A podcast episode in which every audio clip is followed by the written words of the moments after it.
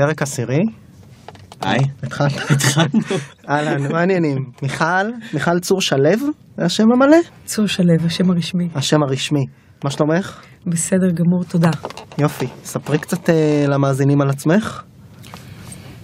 גדלתי בירושלים, אה, חייתי הרבה שנים בארצות הברית, והיום אני נשיאה ומייסדת אה, של קלטורה, שהיא חברה שמפתחת טכנולוגיית וידאו. ספרי עוד טיפה על קלטורה, כמה עובדים אתם, כמה גייסתם, מתי אז הוקמתם. קלטורה קמה לפני 11 שנים, מה שאומר שאנחנו סטארט-אפ יחסית בשל. אה, גייסנו קרוב ל-150 מיליון דולר, אנחנו קרוב ל-500 עובדים, כמעט חצי מהם בארץ, יש לנו מעל אה, 1,500 לקוחות גדולים, ואנחנו מתנהלים בהרבה מאוד מדינות. אה, בהרבה מאוד תחומים, שזה משהו שבאופן כללי מאפיין אה, סטארט-אפים שמחפשים אה, לצמוח ולגדול, ולא רק אה, ככה להתמקד בתחום מסוים ולהצטיין בו. ולפני קלטורה היה לך אה, חוויה יזמית נוספת, נכון? ככה הצטנת לנו. כן, אז לפני קלטורה, אה, בשנת 99, מה שקצת מציין את הגיל שלי, אה, הקמתי סטארט-אפ אחר יחד עם שלושה חברים אחרים, ציוטה, שבשנת 2005 אה, נרכשה על ידי RSA Security. אוקיי, מעולה. זה היה ככה תמציתי, ממש. יותר ממה שתכננו, אבל זה בסדר. אנחנו... לדבר. אני אשמח לספר, אני אשמח לספר יותר. אנחנו נעשה את כל הציר ציר זמן אה, מההתחלה ועד הסוף, אבל נ- ניקח הפסקה. מהדוקטורט שהתעכב ועד אה, למסע היזמי, אנחנו... שיעורי בית, גיא. מה, בהחלט, אני, אני נרגש פה מאוד, אני, מעריץ, אני. מעריץ. אוקיי. אז, אה, אז קודם כל, אה, כל מי שמאזין כרגע, ברוכים הבאים, אנחנו בפרק סיום, פרק עשירי חגיגי לסוף העונה השנייה של עוד יש פה פודקאסט. קונפטי באולפן, אתם לא יכולים לראות אנחנו. מפזרים. אה, עוד פודקאסט למי שלא מכיר, הוא כשמו כן הוא, הוא עוד פודקאסט אה, לסטארטאפיסטים ויזמים בתחילת הדרך. אנחנו מפגישים אתכם מדי שבוע עם יזמים, משקיעים ואנשי מקצוע מובילים מהתעשייה כדי לאפשר לכם ולכן שיחה בלתי אמצעית של 45 דקות עד שעה איתם. נמצאת איתנו כאן מיכל צור שלו, יזמת סדרתית, היא לא תגיד את זה על עצמה אז אנחנו נגיד. היום אה, אחת מהמייסדים השותפים, מייסדות שותפות בקלטורה, חברה ששווה כבר על הנייר הרבה מעל מיליארד דולר, נכון? זה מה שאומרים העיתונים. לפי, לפי, על לפי, הנייר, הג... לפי על. הנייר, לפ- לפי פרסומים זרים, ולפני זה שותפה מייסדת בסיוטה, יחד עם כמה דמויות מעניינות, ביניהם אה, היום אה, שר בממשלה, נפתלי בנט, אה, שגם נמכרה ל-RSA, שנמכרו אחרי זה ל-EMC, שנמכרו אחר כך לדל. אז היה פה ארבע, חמישה אקזיטים. זהו, אנחנו מתחילים את פרק הסיום שלנו מיד אחרי ה... עוד פודקאסט? עוד פודקאסט. עוד פודקאסט לסטארט-אפים.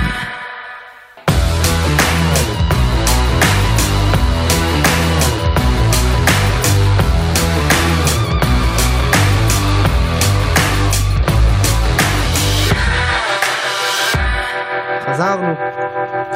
תמיד מביך לחזור. טוב, טומי, נראה לי אתה תתחיל לשאול, אני פה צריך אוויר. בוא נתחיל מההתחלה, כן.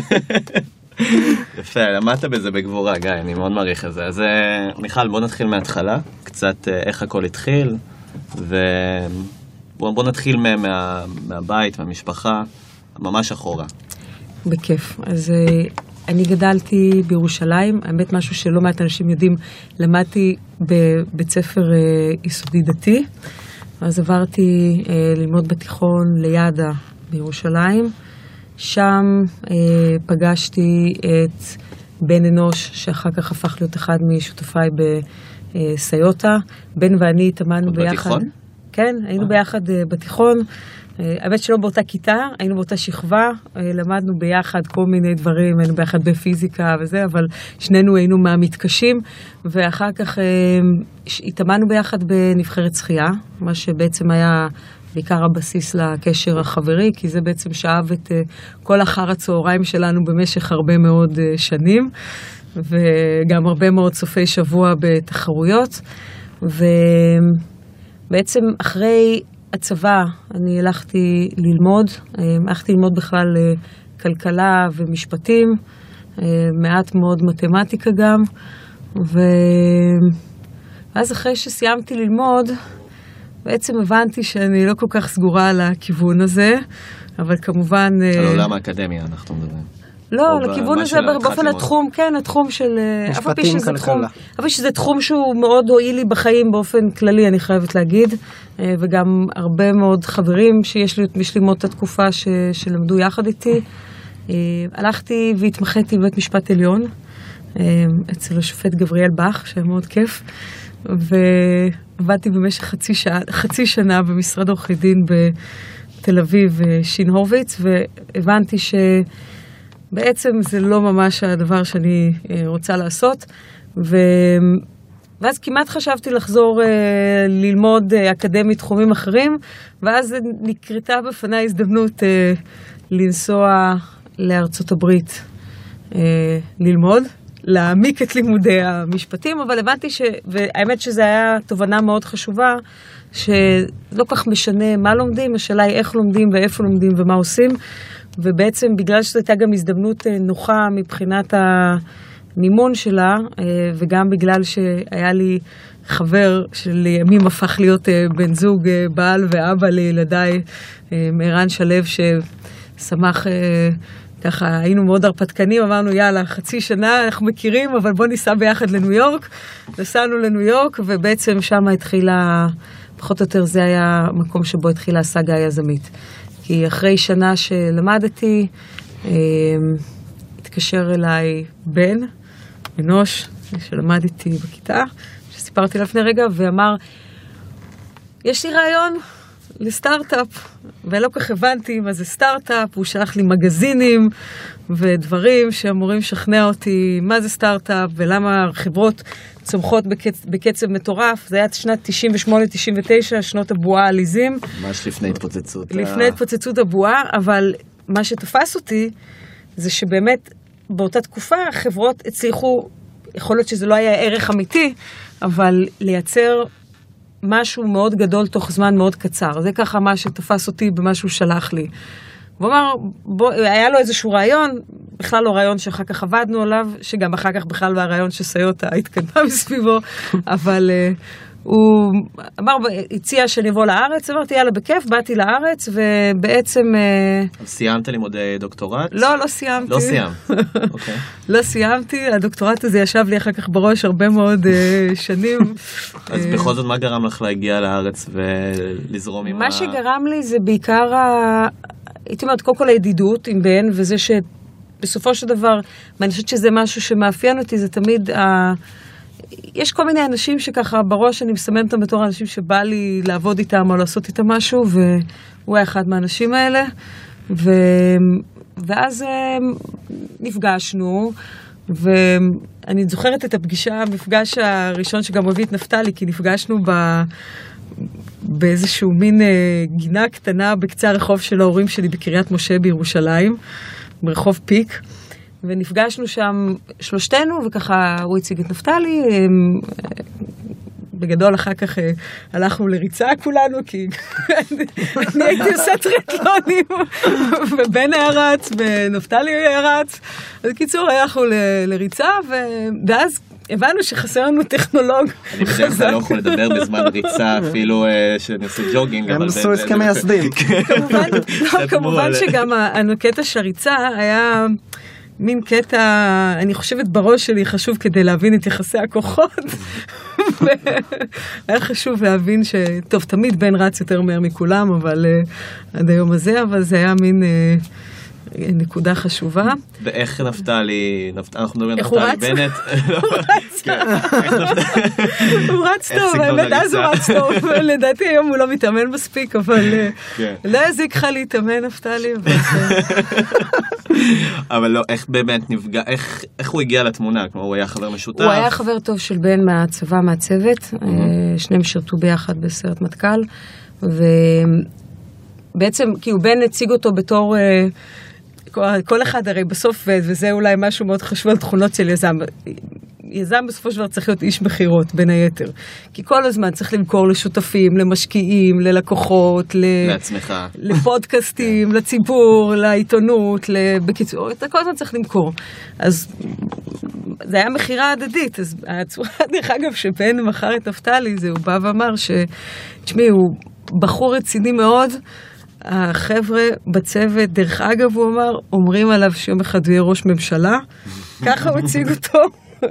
ולא משנה, אני לא פה אסגיר את דעותיי הפוליטיות ומחשבותיי, אבל זה היה המשפט הראשון פחות או יותר שהוא הציג אותו, בין אם זה יתממש או לא, אבל זה היה מעניין מאוד, כי באותו שלב פוליטיקה ממש לא, לא הייתה הפרק. מעייניו, בהחלט. כן. ומה, ודיברת על זה שא' היה חסר טכנולוג, וב' על הסיוטה עצמה, זאת אומרת, מה, מה בניתם בהתחלה? הרי היא השתנתה לא, לאורך האמת הזמן. שמהר מאוד, מה שבעצם, אז אני נזכרתי במישהו שהיה שותף שלי בדירה מיד לפני שעברתי לניו יורק, בחור בשם ליאור גולן.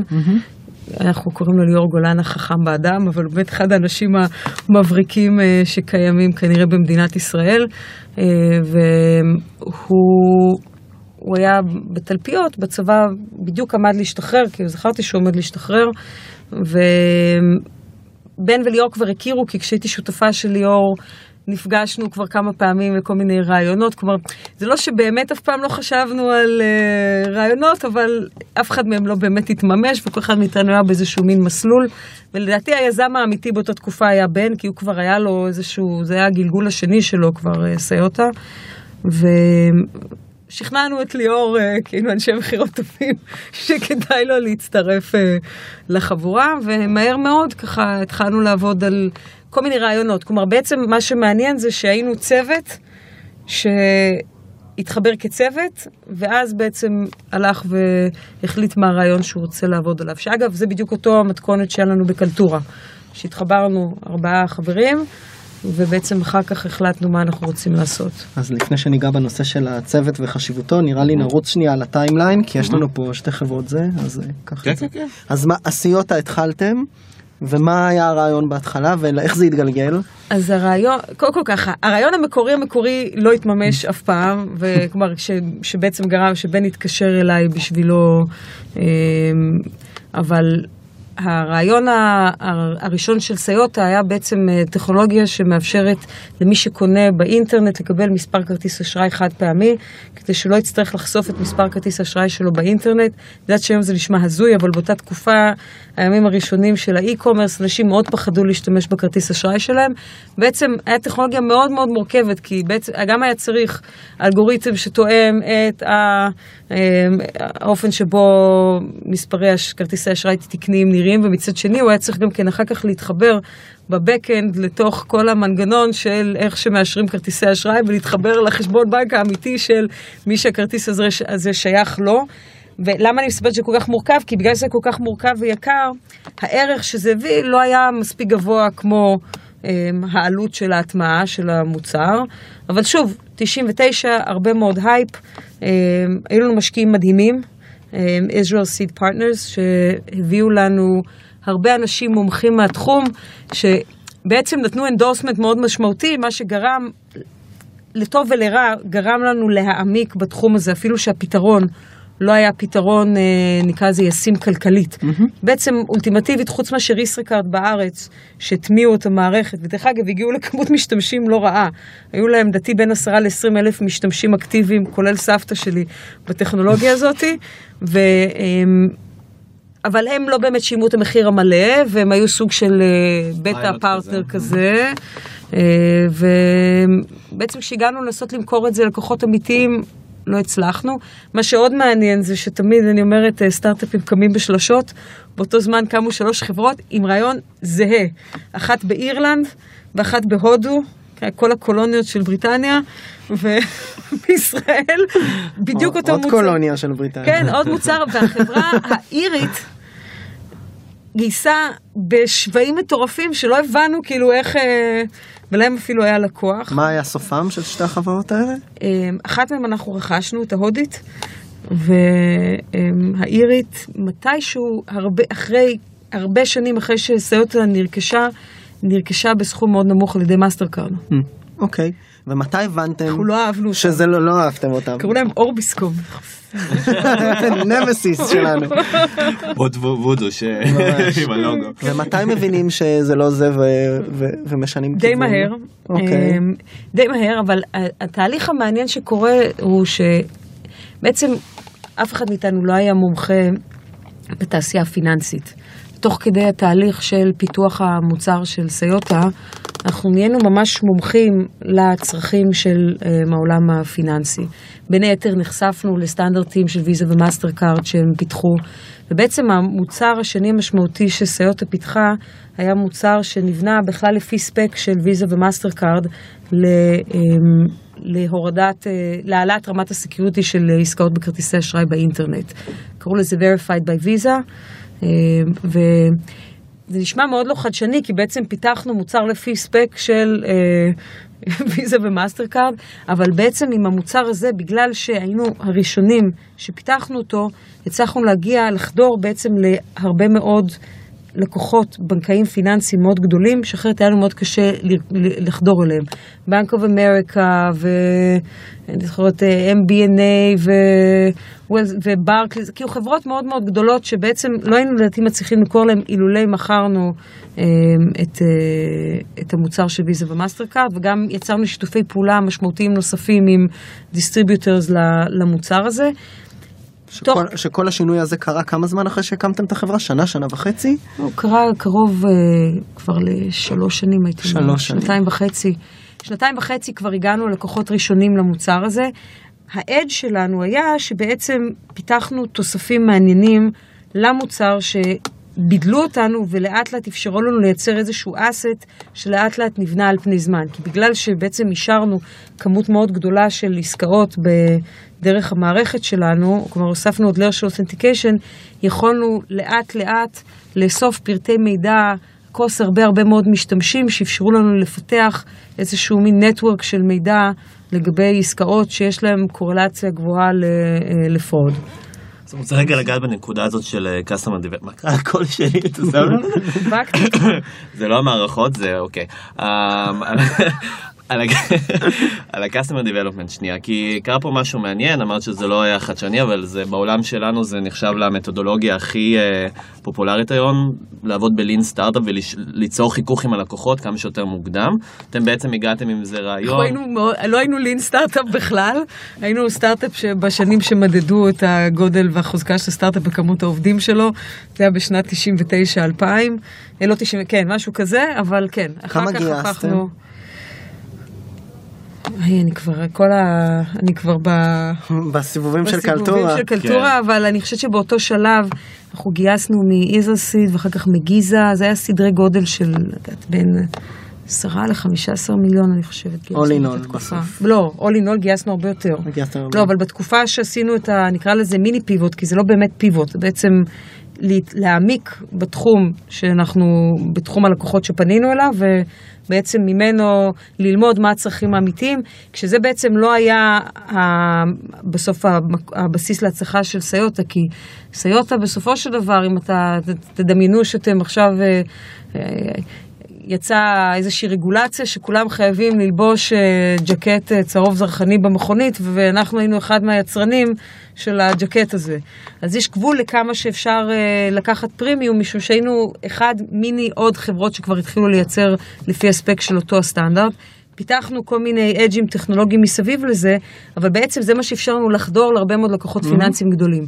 ברגע שחדרנו ללקוחות הפיננסיים הגדולים, אז הבנו פתאום את הצרכים האמיתיים שלהם. אחד מהרגעים המכוננים היה כשאחד מהמשקיעים שלנו שלח לנו איזשהו אימייל פישינג אה, שהוא קיבל, וכתבה על פישינג, ואמר, רגע, אתם יכולים לפתור את הבעיה הזאתי? זה נראה מסוג הדברים של, רגע, איך פותרים את זה? אימייל פישינג, מה זה קשור למה שאנחנו עושים? וישבנו ואמרנו, רגע, למה לא? ואז זה המקום שבו פיתחנו משהו ממש ממש חדשני, שהיה מערך שלם של שירות בעצם שנועד להתמודד עם אימיילים של פישינג, וגם בעצם יצרנו איזה שיתוף פעולה גאוני עם החברות אנטי ספאם הגדולות. אה, בלעדי בעצם, שאפשר לנו באופן בלעדי לקבל את הפידים שלהם, אה, של האימיילים שמופיע בהם שמות של בנקים אה, שנשלחים כספאם כמובן, ולא אימייל אמיתי מבנק, ובעצם בגלל שהיה לנו את הבלעדיות הזאת, ובגלל שפיתחנו כל מיני counter measures ייחודיים כדי לטפל בהתקפות פישינג, הפכנו להיות חברה שיש לה מוצר ייחודי בשוק שנותן מענה לצורך אמיתי ו, אמ, וקיים באותו רגע וממש רגע מכונן לחברה ובעצם יצאנו עם הפתרון אנטי פישינג. מפתרון אנטי פישינג פיתחנו עוד סט של מוצרים של uh, risk-based authentication שבעצם הם היו בסופו של דבר הבסיס לרכישה של סייעות על ידי RSA.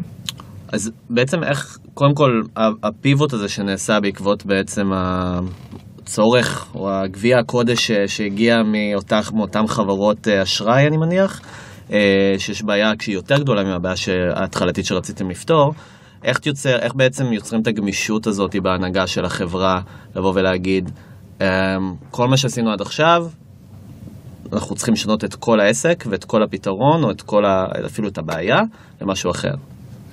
תראו, קודם כל זה איזשהו תהליך, גם לא טריוויאלי לעשות אותו, כי אני זוכרת עד היום, יש לי בראש אה, את הדיאגרמה אה, של המוצרים שלנו באותה תקופה, שהמוצר הראשוני, כשקראנו לו Secure Click, המשיך להיות חלק מהדיאגרמה הזאת במשך הרבה מאוד זמן. כלומר, מאוד קשה לפעמים ככה לזרוק מוצר לפח, וממשיכים ככה להחזיק בו. לקח איזשהו זמן עד שאנחנו בעצם הבנו שזה מוצר שאנחנו לא נמכור אותו.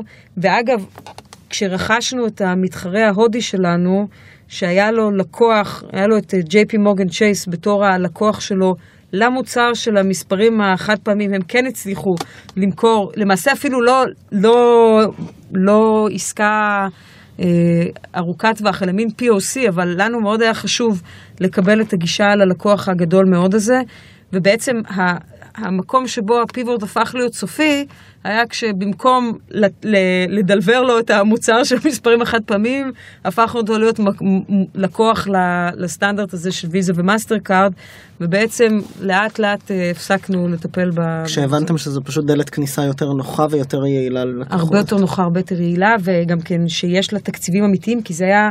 סטנדרט ש- it was mandated, כלומר זה היה, הכריחו את הבנקים ליישם את הסטנדרט הזה עד לתאריך מסוים.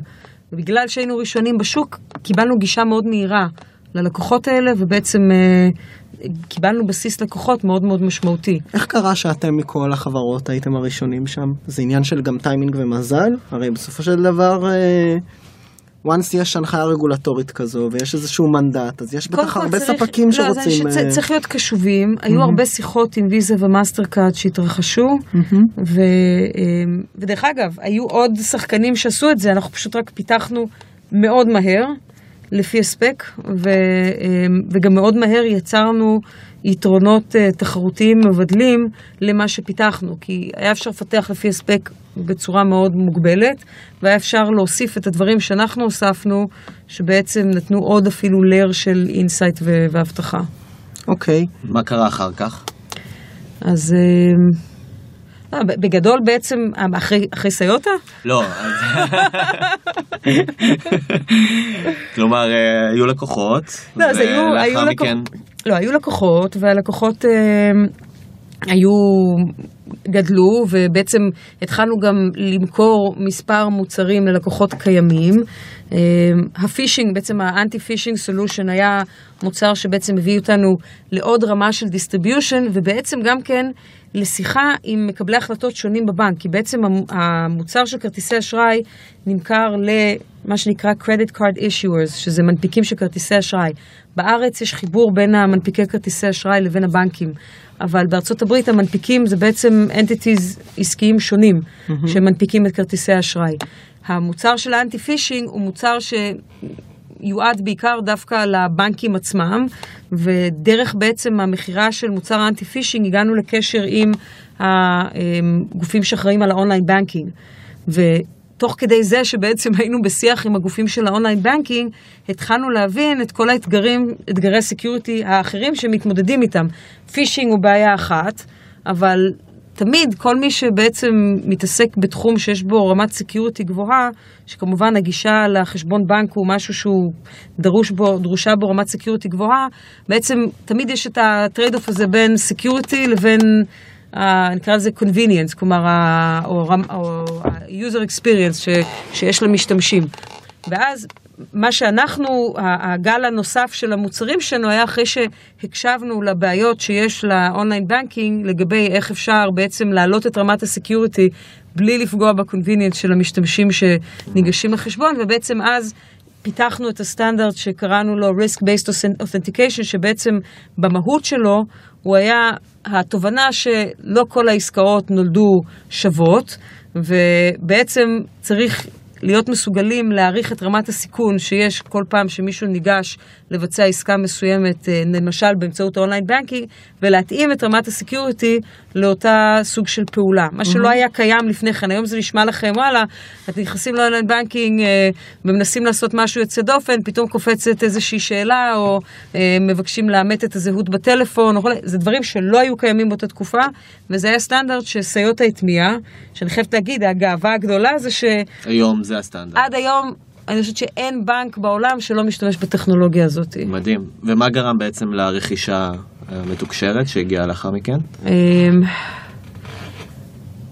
קודם כל הרכישה עצמה הייתה רכישה שהיא התקיימה בתווך שהיינו בתהליך רכישה אחר עם חברה אחרת בכלל. כלומר היינו בתהליך רכישה עם חברה אחרת שדווקא תחום העיסוק שלה היה יותר... אה, נקרא לזה מתן אלרט, אה, אלרטים לפרוד, כשאנשים עם הכרטיסי אשראי שלהם נוסעים מחוץ לתחום, וכאילו, כי יש המון, יש עוד חברות שפועלים, אה, פועלות בתחומים האלה, חברה שחלק מתחום העיסוק שלה הוא credit card, ה credit rating של האנשים, mm-hmm. אז credit score. credit score, כן. היינו בתהליך עם אותה חברה, ובעצם התהליך כמעט הושלם, אני חייבת להגיד, וה... אבל החברה, החברה בעצם קודם כל אה, לא הסכימה לתת מענה מספיק טוב אה, לטיפול בעובדים אה, של סיוטה, ובעצם תוך כדי אותו תהליך נוצר קשר עם RSA, שבדיעבד הסתבר הסתבר לי אחרי, uh, כשהיינו כבר פוסט רכישה, הם היו בטוחים שיש לנו הצעת רכישה מהמתחרה שלהם, וריסיין, ו, uh, ולכן הם uh, בעצם העלו את מחיר הרכישה הרבה יותר ממה שהייתה הצעה אחרת ש, שהייתה לנו, ובעצם הם... אה, הם יצרו איתכם קשר? איך זה לא, קורה? לא, אנחנו היינו בתהליך פיתוח עסקי איתם, ש... mm. שנעשה לכל מיני... מת... היו... החברות נמצאות כל הזמן בתהליכים של פיתוח עסקי ושיתופי פעולה אסטרטגיים, אה, שלא בהכרח מובילים לרכישה. כלומר, בכל רגע נתון, חברות שהן פעילות עסקית, עם... זה יכול להיות אה, שיתופי פעולה למטרות של distribution, למטרות של OEM, לכל מיני מטרות. וזה הסוג של שיתוף הפעולה ש... שנעשה איתם, אבל הוא הפך להיות מהר מאוד, כי זו רכישה שממש כל התהליך, מההתחלה עד הסוף, לקח סדר גודל של חודש וחצי, חודשיים. בכל זאת, למה מחליטים למכור? כלומר, מה, מה הקריטריונים שעמדו בפניכם? אז, אה, אז קודם כל אני אגיד שההעדפה של RSA היה משום שהם פשוט, לפחות ב, לקחו, כן הסכימו להיטיב מאוד עם העובדים, שזה היה קריטריון מאוד מאוד אה, משמעותי לנפתלי. וה... בסופו של דבר, ה... זו החלטה שהיא החלטה שהיא מתבשלת על פני זמן. כלומר, בסופו של דבר, יש גם את הנושא של הנזילות של השקעה למשקיעים, יש את הנושא של סיכון סיכוי. כלומר, באותה נקודת זמן, כשהתבוננו על השוק, נראה היה ש...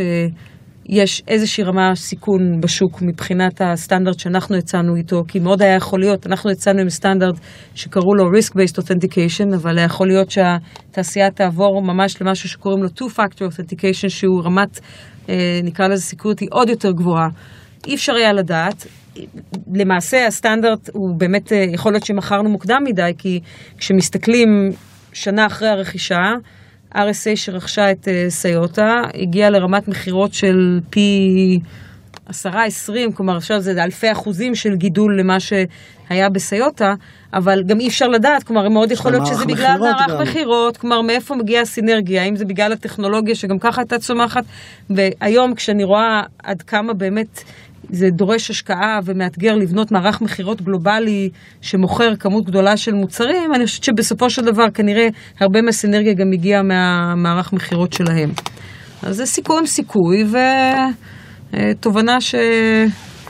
יש, אה, צריך גם כן אה, בסופו של דבר לגרום לזה שטכנולוגיה תהיה טכנולוגיה שתמשיך להרבה מאוד זמן ותגדל.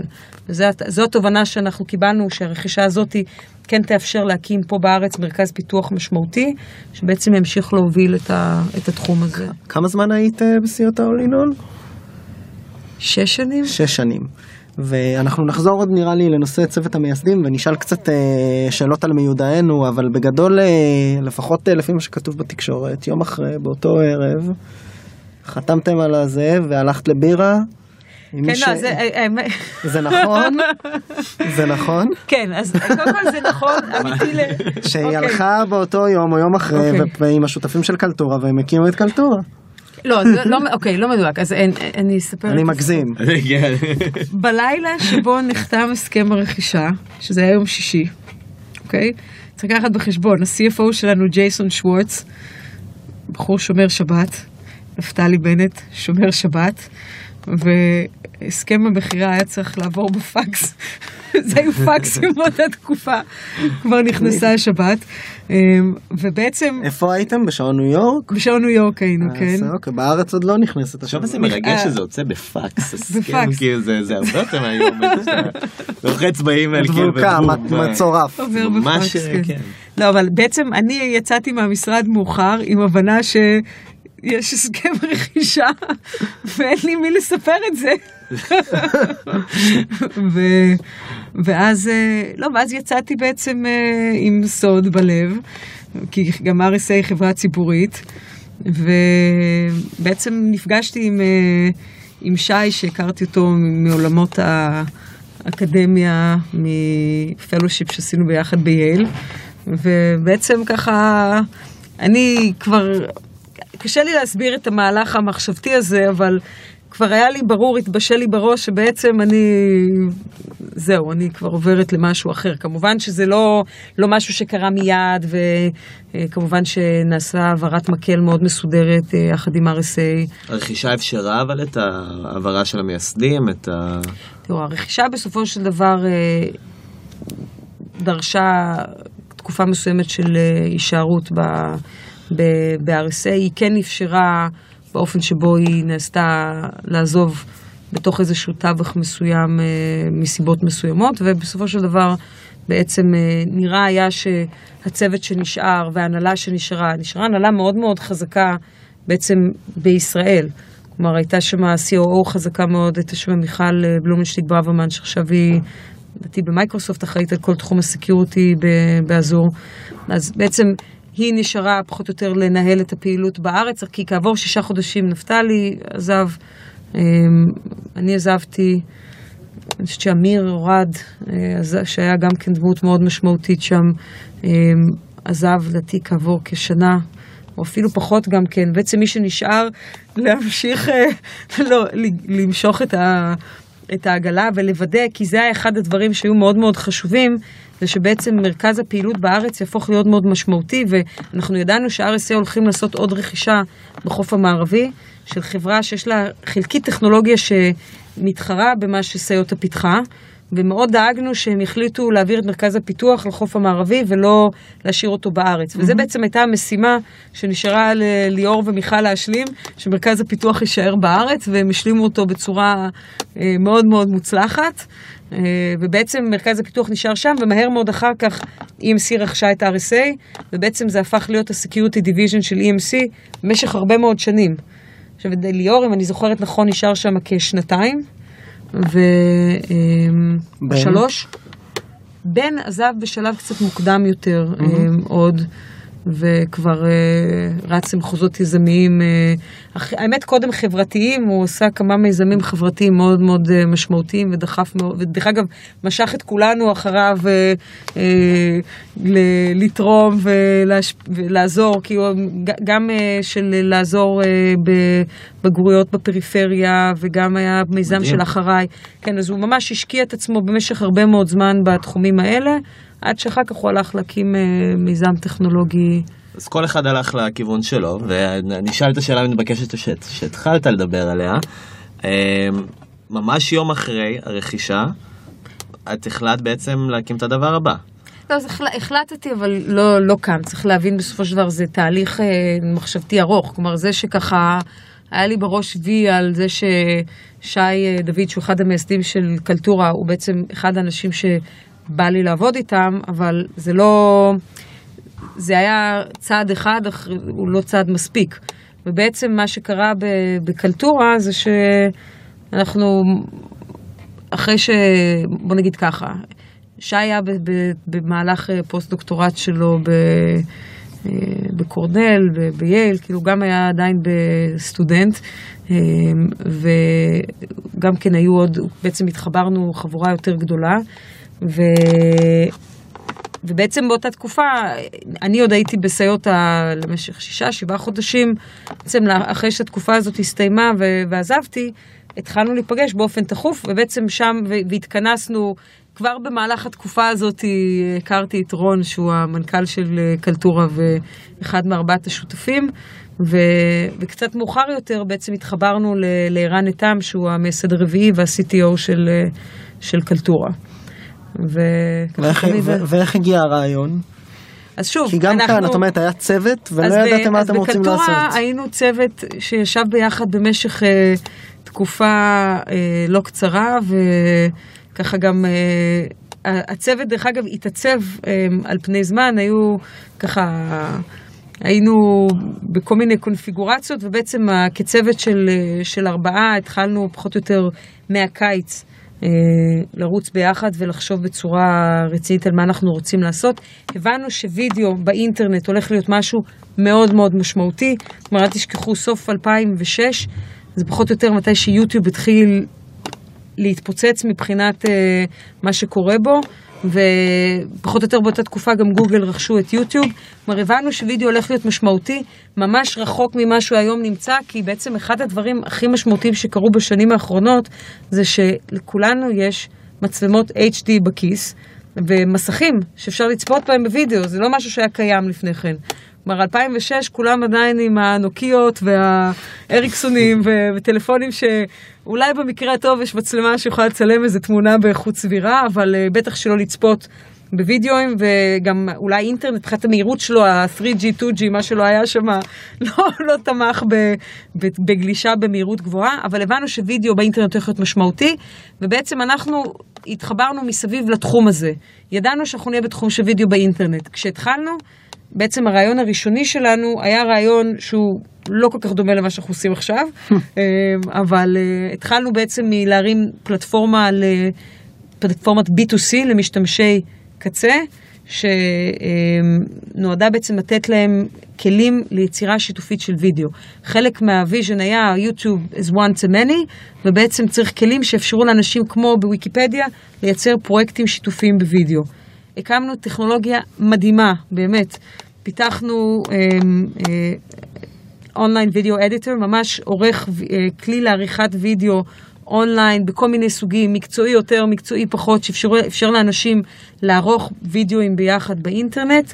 אה, ובעצם הכלי, הכלים שפיתחנו, הסתבר לנו שבעצם היחס בין אנשים שמייצרים לצופים, אנשים שעורכים לאנשים שמייצרים, הוא יחס מאוד מאוד נמוך. ו... כ destination site הרעיון לא, לא תפס, אבל הכלים הטכנולוגיים שפיתחנו, מהר מאוד היו הרבה מאוד חברות שבעצם רצו להשתמש בהם. ואחד הראשונים שבעצם, אחד השיתופי פעולה הראשונים המשמעותיים שלנו היו בכלל עם ויקיפדיה, שוויקיפדיה, בעצם בוויקיפדיה לא הייתה תמיכה בווידאו. ובין היתר בגלל שפיתחנו כלי שמאפשר לערוך וידאוים, ה vision הזה תפס אותם, כי היום בעצם מה קורה בטקסטים נכנסים, ובעצם אפשר לערוך טקסט ביחד. קודם. כן. ביחד. אז הרעיון היה בוויקיפדיה שכל אחד יוכל להעלות וידאוים, ובעצם יהיה כלי לעריכה של הוידאוים הם, האלה. כמובן שתוך כדי השיתוף פעולה הזה עם ויקיפדיה נתקלנו בהרבה מאוד אתגרים, אבל מה שכן, יצאנו בהכרזה משותפת עם ויקיפדיה, שהיה משהו מאוד מאוד משמעותי לסטארט-אפ בגודל שלנו. ו- וכמובן שגם כן מהר מאוד הצלחנו, אפרופו מה הסקיל החשוב, מכירות, אנחנו מהר מאוד מצאנו קונים אה, מכל מיני סוגים אה, לטכנולוגיה. ובעצם. כי הייתה טכנולוגיה מאוד מלהיבה. אז כל הסטודיו הגדולים שרצו להשיק אה, סרטים חדשים, בסוף היה להם הרבה מאוד אה, אה, תקציבים אה, בשביל לעשות ספנד על קמפיין ראשוני. אנחנו בעצם נתנו את הכלי, את הכלים האלה למאשפים ולבעצם כל מיני אה, אה, קמפיינים מתקדמים באינטרנט, אה, בעצם התחלנו לעשות להם licensing, אבל בעצם, וזה אפרופו אותו דבר שקרה לסיוטה, תוך כדי זה שהיינו בקשר עם חברות מדיה מהמתקדמות מהעולם, הבנו שהצורך הוא הרבה יותר משמעותי והרבה יותר עמוק. ושכל התחום של יצירה וניהול והפצה ו monetization של וידאו באינטרנט הם תחומים שלא מטופלים בצורה מספיק טובה, שבעצם הצורך הוא הרבה הרבה יותר גדול. ומשם בעצם התחלנו, לפת... פיתחנו את הפלטפורמה שלנו בצורה הרבה הרבה יותר עמוקה. אבל, וזה היה ככה הדבר המשמעותי מאוד מבחינת ההבנה, אנחנו הבנו באותו שלב שגם וידאו הולך להיות בכל מקום.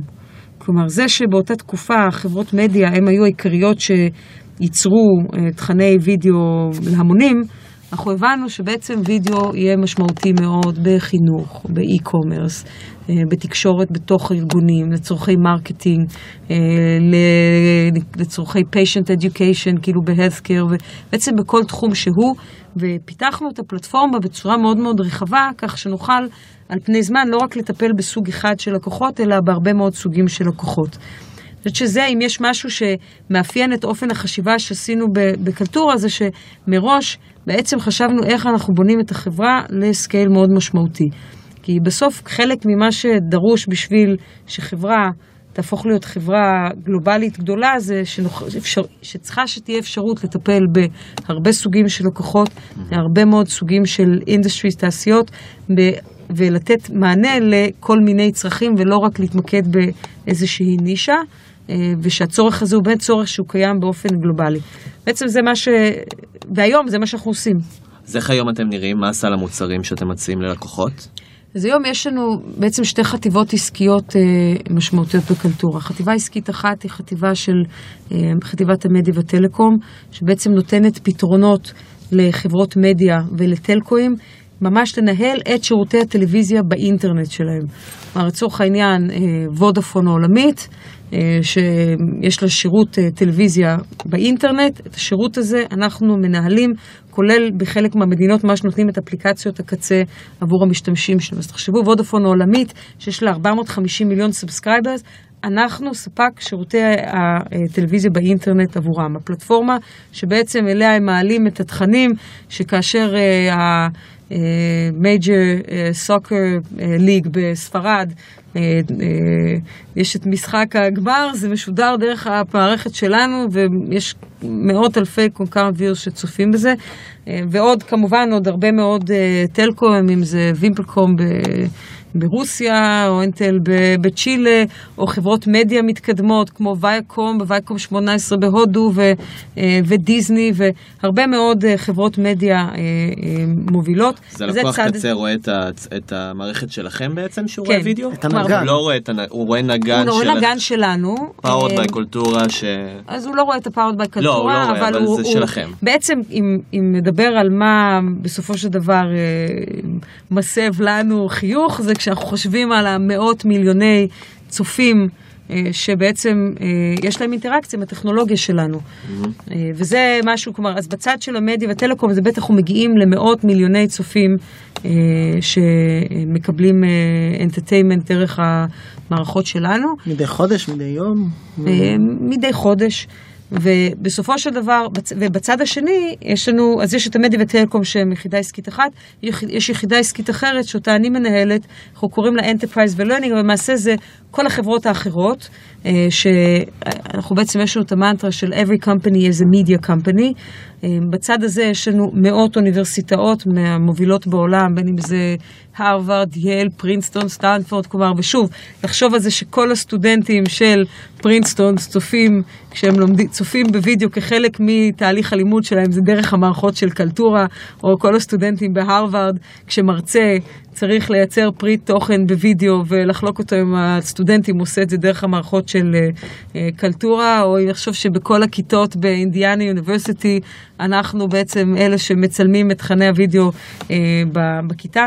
אז זה, זה חלק אחד של הביזנס, שזה ה-learning. ובעצם בצד של ה enterprise יש לנו כמה use cases עיקריים שאנחנו תומכים. אחד זה ניהול ידע ארגוני מבוסס וידאו, היום יש המון ידע פנים ארגוני שהוא מבוסס וידאו, ולמעשה יש לנו מוצר שהוא כמו מין יוטיוב לארגונים שמשתמשים, שבעצם מאפשר לכל עובד לייצר תכני וידאו, יש הרבה מאוד דברים שרוצים להציג בווידאו בתוך הארגון, וזה יכול להיות גם מצגות פנימיות, גם לצורך הכנת מצגות חיצוניות. יש לנו לקוחות שממש אומרים, video is the next PowerPoint, כלומר בסופו של דבר ההבנה ש...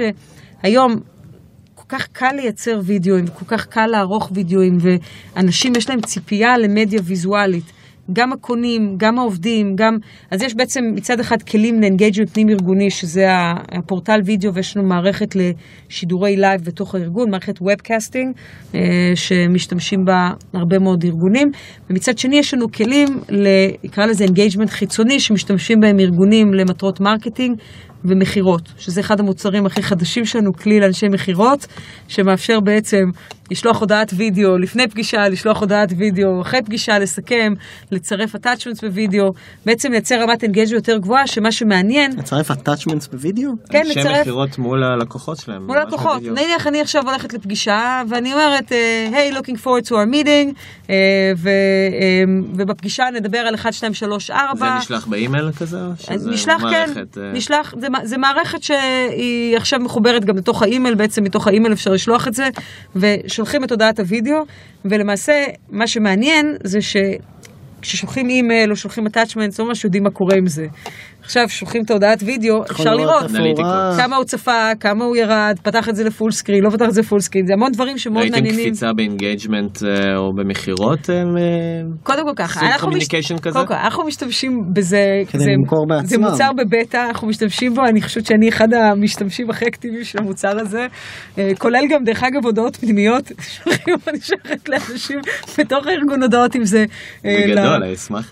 היה לנו ישיבת בורד לפני שבוע. השבוע שלחתי לבורד, אה, אה, בדיוק גייסתי כמה מנהלי מכירות חדשים, ביקשתי מהם להקליט עצמם, זה היה attachment שצירפתי, אבל תחשבו על זה שלמשל הולכים לפגישה עם לקוח, ועכשיו הלקוח אומר, רגע, אז אה, בוא תראה לי איך עובד המוצר, נגמר הזמן, אתה שולח פולו-אפ ואומר, תראה, שאלת איך זה עובד, הנה דמו של 20 שניות של איך זה עובד, ובעצם אפשר. לצרף הרבה מאוד מידע ויזואלי, וגם לדעת מה קורה.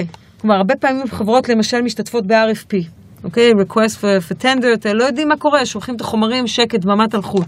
אנחנו שולחים וידאוים, ואנחנו יודעים בדיוק מה קורה, צפו, לא צפו, גדול. ברמת ה engagement. יש לי פיצ'ר מעניין בשבילכם, שאתם שמים מישהו ב-BCC, בנעלמים, פשוט פוף, עף מהווידאו כזה, באפקט עשן, מדהים. אוקיי, אתה יודע, כזה מתפוצץ, אפקטים של עשן בכל ה... אוקיי. אני רוצה לשאול כמה שאלות עכשיו אחרי שככה כיסינו את הסיפור כמעט מתחילתו כמעט עד, עד סופו נכון לעת הנוכחית. יש כמה נקודות שהעלית בשתי המסעות היזמיים שלך שחוזרות על עצמם. למשל נקודה מאוד בולטת זה הנושא של צוות לפני הכל נראה לי לא אמרת את זה בכזאת צורה בוטה אבל בסופו של דבר הייתם קודם כל שני צוותים שהם פורום סביב רעיון שאחרי זה השתנה. מה המסקנות והלקחים שלך מהנושא הזה של איך נכון לבחור צוות בתחילת הדרך? אז קודם כל, אני חושבת שמראש חשוב להיות קבוצה של אנשים שרוצה לעבוד בצוות, שזה ההבדל בין צוות יזמי לבין יזם בודד. כלומר, אם ניקח את קלטורה, שזה המקרה העדכני, אז רוני קוטיאל, שי דוד, ערן נתן ואני, כלומר, אנחנו בסוף החלטנו שאנחנו רוצים לעבוד ביחד, ובסופו של דבר זה גם משהו שהוא מאוד משמעותי ב... באתוס הארגוני, כלומר נושא הקולבוריישן ושיתוף הפעולה. הערכים אצלנו בארגון, שזה openness, flexibility and collaboration, זה משהו שהוא עמוק מאוד והוא מתחיל מהקשר יזמי, שמראש אנחנו מבינים שאנחנו עובדים ביחד כצוות. וזה, ובסופו של דבר יש, במהלך החיים של סטארט-אפ תמיד הכל נראה ורוד כשמספרים את זה, אבל יש עליות ומורדות וקשיים ואתגרים, ויש את האפס ויש גם את המפחי נפש הרבה פעמים, ועובדים קשה מאוד על לקוח שיתוף פעולה ומתפוצץ. תהליכי גיוס מאוד מאוד מאוד קשים. תזמינו את רון, הוא יספר לכם פה סיפורי גבורות ארוכים מאוד, וזה משהו שבסופו של דבר גם צוות מצד אחד מגבה אחד את השני, ובעצם אפשר תמיד להרגיש שיש כתף שאפשר להישען עליה, ומצד שני, האלמנט המאוד משמעותי הנוסף זה השלמה.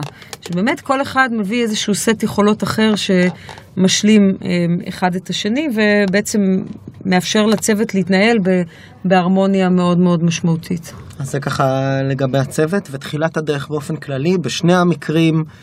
ככה, שוב, בין, בסיוטה זה פחות בין השורות, בקלטורה זה יותר uh, בין השורות, בעצם התחלתם עם איזשהו רעיון, עם איזשהו אנגל עסקי, ולאורך הזמן התרחבתם. איך את, בתור מי שגם מתחככת לא מעט עם לקוחות, מייצרת את התהליך הזה שבו את לא רק באה למכור, אמרת, התפקיד שלך כיזמת זה למכור, אלא גם באה להקשיב ו- ולהבין מה השוק אומר בעצם ומה השוק צריך. תשמעו, בסופו של דבר, תהליך מכירה בסופו של דבר מבוסס על הבנה מה הצרכים של הקונה. ולכן, בסופו של דבר, איש מכירות טוב, הוא קודם כל מקשיב. אני, אני בכל סיטואציה תמיד קודם שואלת המון שאלות, כדי להבין מה קורה ומה צריך. אבל בלי קשר, אני אגיד שבסופו של דבר, כשחושבים באופן כללי על חדשנות, אני אומרת, יש שני סוגים של חדשנות. יש את החדשנות שאני קוראת לה inside out, כלומר משהו שאתה חושב עליו ואתה חושב שהוא חושב על איזשהו רעיון. בלי באמת לדעת אם מתאים או לא מתאים, ויש את ה-outside in שבו בעצם אתה מבין צרכים של לקוח ומפתח על בסיס זה. הרבה פעמים, אפילו שהתהליכים האלה נשמעים שהם נפרדים, הם משתלבים בצורה מאוד טובה, כי אני חושבת שהתהליך שקרה גם בסיוטה וגם בקלטורה זה שהיה לנו סוג של, נקרא לזה inside out. Innovation, שאנחנו באנו עם רעיון שהוא באמת מאוד חדשני. מה שנחמד ברעיון חדשני זה שמאוד קל להלהיב איתו, הוא, ומאוד קל להפיץ אותו, אנשים ככה מתלהבים ממנו מאוד. לפעמים הוא לא נותן מענה מדויק, אבל הוא מאפשר לקבל אוזן קשבת. כשיש איתו את האוזן הקשבת, בעצם אז יכול להתחיל התהליך של ה-outside in. כי אני אתן דוגמה, לצורך העניין, המוצר הזה של, שאנחנו היום... אה, אה, ב-early availability שלו, של המוצר לאנשי מכירות, הוא התפתח יחד עם לקוח שלנו. לקוח שלנו, SAP, לקוח מאוד גדול, שבא ו- ואמר לנו שלמה שלא נעבוד איתו על המוצר הזה. ואז זה כיף, יש צוות שאפשר לעבוד איתו אצל הלקוח, שגם מטמיעים את זה מאוד מהר. המוצר שלנו של פורטל הוידאו פנים-ארגוני, הוא מוצר שהתפתח עם, עם Bank of America, שהוא אחד הלקוחות הגדולים שלנו הראשונים, שבא ואמר, תקשיבו, זה בעצם, אם אתם באמת רוצים לתת מענה לצורך שלנו, זה מה שאנחנו צריכים. ואז כשבאים עם, עם, עם לקוח שיש לו צורך אמיתי, מאוד קל אחר כך אה, בעצם גם להשתמש בו בתור רפרנס, וגם לה, להבין איך מתקבלות ההחלטות אצל הלקוח, ואיזה צורך ו, וערך אמיתי המוצר הזה נותן. את דיברת פה עוד שתי שאלות ואז אה, אני זה, את דיברת פה בשני המקרים היו חבר, חברות שהתחילו מצוות אה, ראשוני בשלב של early stage עם רעיון ועוד לפני הגיוס אני מדבר, הם בעצם גדלו להיות חברות גדולות, בסדר? אפשר להשוות את סדרי הגודל, זה גם תעשיות שונות וכולי. יש סט שונה לגמרי של כישורים וגם אטריביוטס פרסונליים שנדרשים ממך כשאתה בתחילת הדרך ואתה עוד ככה מנסה להבין מי הלקוח הראשון שלך ולאן אתה הולך, לבין לנהל עכשיו 500 עובדים בכל העולם. כן, אז אני מסכימה, מסכימה לגמרי עם זה שזה סט, זה, זה לא, לא, לא בהכרח, יש, יש צרכים שונים בשלבים שונים, ואני חושבת שבין היתר מה שחשוב בשלב, כי היום נגיד סיוטה הגיעה לסדר גודל של 120 עובדים והכנסות של בין 10 ל-20 מיליון דולר בשנה, קלטורה נמצאת בסדרי גודל הרבה הרבה יותר גבוהים אה, אה, מכך, עם כמות אה, לקוחות הרבה יותר גדולה ואופרציה הרבה יותר משמעותית. אה, אני חושבת שבין היתר הדבר הכי משמעותי זה לבנות צוות הנהלה שהוא זה לא רק היזמים. בסופו של דבר היום קלטורה יש לה צוות הנהלה רחב, בין אם זה בהנהלה הגבוהה של החברה ובין אם זה גם כן ב, אה, בכל אחת מהחטיבות. כלומר בסופו של דבר בין אם זה מנהלי מכירות ריג'ונליים ואחראים על marketing ופיתוח עסקי ו professional services ומוצר ובאמת שלא, אין, כלומר הרבה פעמים, יש אחד הדברים שקורים בחברות ישראליות זה שבאמת הכל איכשהו מתנקז עדיין ליזמים, מה שמתפתח בסופו של דבר זה שחייבת להיות הנהלה משמעותית שהיא עמוד תווך בחברה אה, שאפשר להישען עליה. זה יותר קל להקים חברה בפעם השנייה? אה, זה כיף בשני המקרים. אני לא יודעת אם זה יותר קל, זה, זה שונה, זה חוויה שונה. אני חושבת שבסיוטה הרבה מאוד מהדברים חווינו בפעם הראשונה, ו... ויש בזה מן החדווה, כי, כלומר, זה... אני, אני חושבת שאחד הדברים שנגיד אותי מניעים זה כל הזמן ללמוד דברים חדשים. אז אני חושבת שזה משהו שהוא מאוד חשוב, גם בשביל לחדש וגם בשביל להישאר ברמת אנרגיה מאוד גבוהה. אז בסיוטה הכל היה חדש, כלומר בעצם גם ההיתקלות שלנו בכל מיני אתגרים עסקיים ו- ושאלות עסקיות ושאלות אנושיות, בסופו של דבר בין היתר הרבה ממה שאנחנו עושים זה לנהל, לנהל אנשים ו- ולהבין את המוטיבציות של אנשים, ובסופו של דבר בין היתר ההצלחה שלנו מבוססת על זה ש... גם קלטורה וגם במקרה של סיוטה, הרבה אנשים מרגישים שיש להם חלק משמעותי בהצלחה של החברה וביכולת להביא את החברה למקום אה, אה, הרבה יותר אה, אה, גדול ו- ומשמעותי.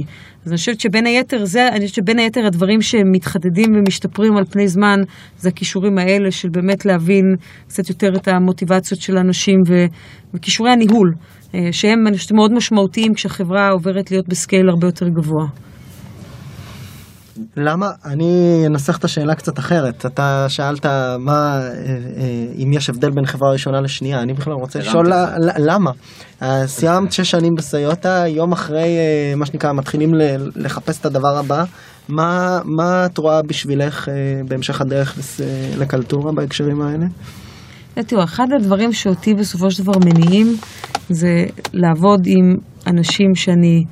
מאוד מעריכה, אנשים יציר, יצירתיים, ובעצם ליצור משהו שאני מרגישה שיש לו משמעות אה, גדולה וערך ו- והוא שהוא סוסטיינבל בסופו של דבר. כלומר, לבנות משהו. אבל גם מה שחשוב זה לבנות אותו יחד עם אנשים שבאמת, אני כיף לי ובא לי אה, לעבוד איתם. זה דרך אגב, זה לא רק היזמים, זה גם בסופו של דבר צוות העובדים וההנהלה של החברה, כלומר בסופו של דבר זה, אנחנו מבלים הרבה מהזמן שלנו בחיים במקום העבודה שלנו. מאוד חשוב שאנחנו נהיה עם אנשים שאנחנו מעריכים, ש, שחולקים ערכים דומים. אה, ושמוכנים להתגייס למטרה אחת, אה, למטרה אחת דומה, או סט של מטרות. סוג של לייצר לעצמך את המציאות, שאתה נהיה יותר פילוסופים ו oh my God, אני חושב שציטטתי איזה ספר כזה כן. של אה, הסוד או משהו. זה קצת כבד מדי, כן. לזמן לעצמך. ברגע השראה כזה, כן. יש עכשיו אה, יזמים ויזמות בתחילת הדרך שמאזינים לפודקאסט, שמעו את סיפור חייך. בואו נפשט את זה, נשטיח את זה רגע. מכרת חברה, אקזיט ידוע, עם צוות מוכר, הקמת עוד חברה לפי הסיפורים, בואו נלך עם זה יום אחרי, שעכשיו שווה על הנייר לפחות מעל למיליארד דולר, והם שואלים איך אני מתחיל. אז מעבר לצוות, שגם על זה שווה להתייחס, איך מתחילים? אני חושבת שבסוף... קודם כל צריך לרצות להקים משהו, וצריך באמת לרצות, אוקיי? כי שאלת אם קשה, לא קשה, זה מאוד קשה, זה לא קל. אמ, וגם בסופו של דבר, אני חושבת שבסוף יש שני סוגים של סטארט-אפים. יש סטארט-אפ שיש רעיון, שהוא ממש ככה בוער אה, ביזם, ויוצא לי להיפגש עם לא מעט יזמים אה, על פני הזמן, ויש יזמים שהרעיון בוער בהם, ואז באמת משם בא הלהט שלהם, כלומר להגשים את הרעיון. ויש מקומות שבהם באמת אנשים, מה שיותר מושך אותם זה להקים משהו משמעותי ואין להם רעיון, ואני חושבת שאז באמת הכל תלוי. אני לא חושבת שלכולם צוות יזמי זה משהו שהוא מתאים. אני חושבת שגם בקונטקסט של סיוטה וגם בקונטקסט של קלטורה, זה התאים לאופי האנשים להקים משהו ביחד. אבל לא תמיד זה מתאים. אני מכירה לא מעט יזמי סולו מאוד מוצלחים, שבחיים לא היו מצליחים להתמודד בסיטואציה שבה הם uh, צריכים להתייעץ עם מישהו על משהו ולקבל החלטות ביחד. אז, uh, אבל אני חושבת שבסוף הכי חשוב זה להתקדם, להתקדם מהר.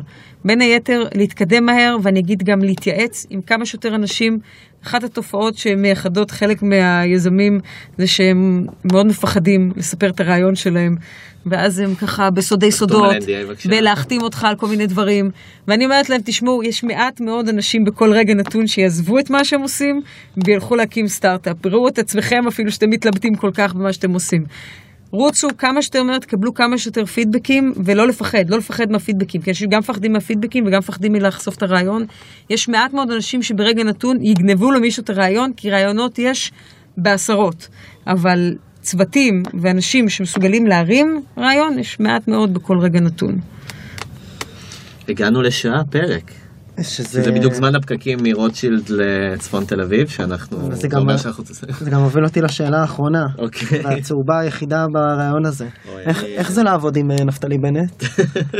אה,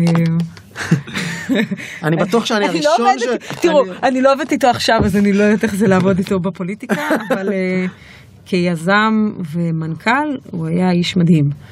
כלומר, הוא בסופו של דבר, יש לו... דרך אגב, אני חייבת להגיד, בדומה גם כן לרון, השותף הנוכחי שלי, שזה, אני חושבת, תכונות שהן הכרחיות מאוד ל- למנכ"ל מוצלח, זה יכולת מצד אחד גם להיות מאוד כריזמטי, פנימית וחיצונית. כלומר, בסוף הכריזמה דרושה גם כדי להלהיב את העובדים כל הזמן, אבל גם עם כריזמה חיצונית, ומצד שני גם כן יכולת ניהול אופרטיבית. כלומר, להיות מאוד action item driven, להיות מסוגל לעקוב אחרי אה, תוצרים ותוצאות, אה, ולהיות מאוד מאוד מסודר. להגיד, כלומר, זה משהו, בסופו של דבר, תכונות ש... אני חושבת שזה מה שמבחין מנכ"ל טוב ומנכ"ל לא טוב, יש כאלה שיש להם או את זה או את זה, אם יש את שניהם, אני חושבת שזה ה-holy grail מבחינת אה, אה, מנכ"לות. יפה. אז נראה לי שבזה זה אנחנו אתה נגיד מחפש תודה. שותף, גיא, אז... אני אתקשר אליו. אז בזה נראה לי נסיים. המון תודה, מיכל. תודה היה רבה. כיף, היה כיף פה להיות אנחנו איתכם. ממש נהנינו, וזה מסכם את העונה השנייה שלנו, תודה, תודה רבה לכל מי שהאזין, תודה רבה לגלובס ותודה רבה לרייס שנותנים לנו פה בית. אנחנו נתראה בעונה השלישית. אולי, אולי. נדבר על זה.